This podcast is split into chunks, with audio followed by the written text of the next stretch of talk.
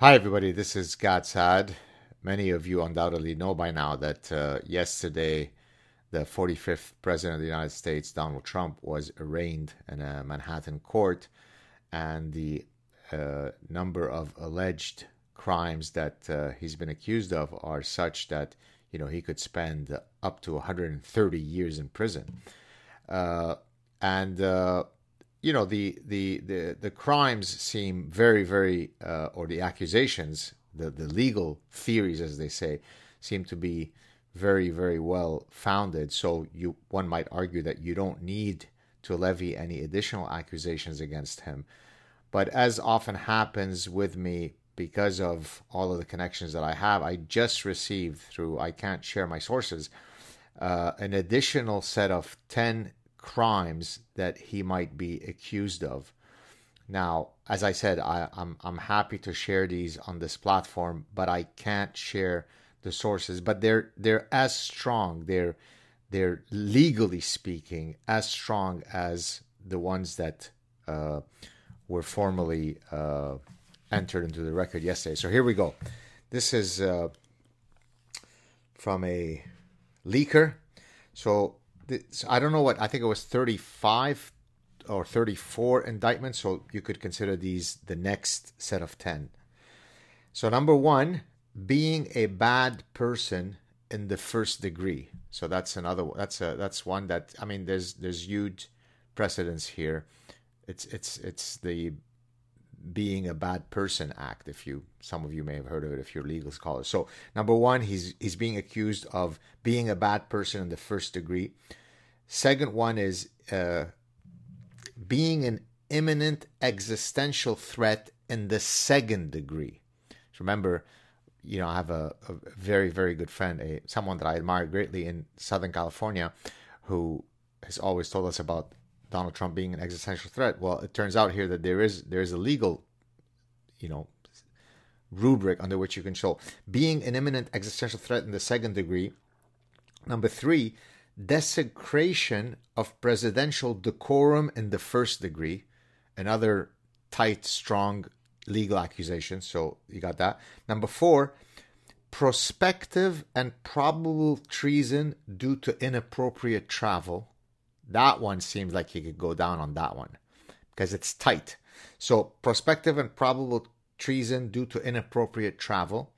Number five, violation of gentlemanly behavior. They didn't say if it's in the first or second degree, but again, a, a, a long standing tradition in American jurisprudence it's on it's on solid ground. I mean, I'm I'm not an expert on on the le- on the U.S. legal system, but I mean, even I know that violation of gentleman behavior is a solid one. Number six, this is a very good one because it's it's like the old the Soviet Union I quoted in the Parasitic Mind. Uh, you know, show me the individual, and I will show you. Uh, I will tell you about his crime or something to that effect. I don't have the exact quote in my head. So, preemptive filing of future possible crimes in the first degree. So this is a really really important one and it's it's it's it's legally tight. So preemptive filing of future possible crimes in the first degree. Okay? Number 7 uh, impersonating of a US president in the first degree. Number eight, impersonating of a candidate for U.S. president in the first in the first degree. These are all they're tight, and they're they're just as tight, if not even tighter than the the, the ones that he's allegedly accused of yesterday. There's only two more. Number nine.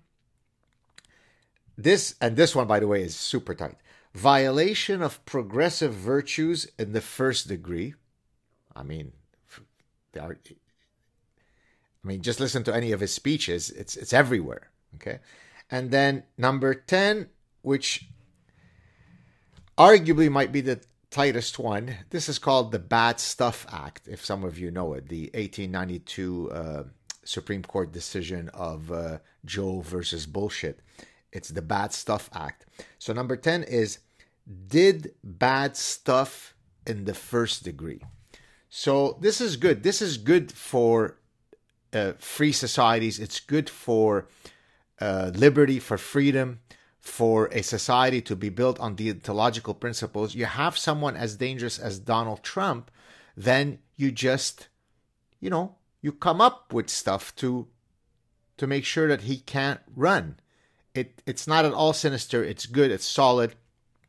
As I said, these are the next ten. You know, if he doesn't fall on the first thirty-four, I have from very good sources that these next ten will be filed, and uh, you know it looks like his days are numbered. Have a good day, everybody. Cheers.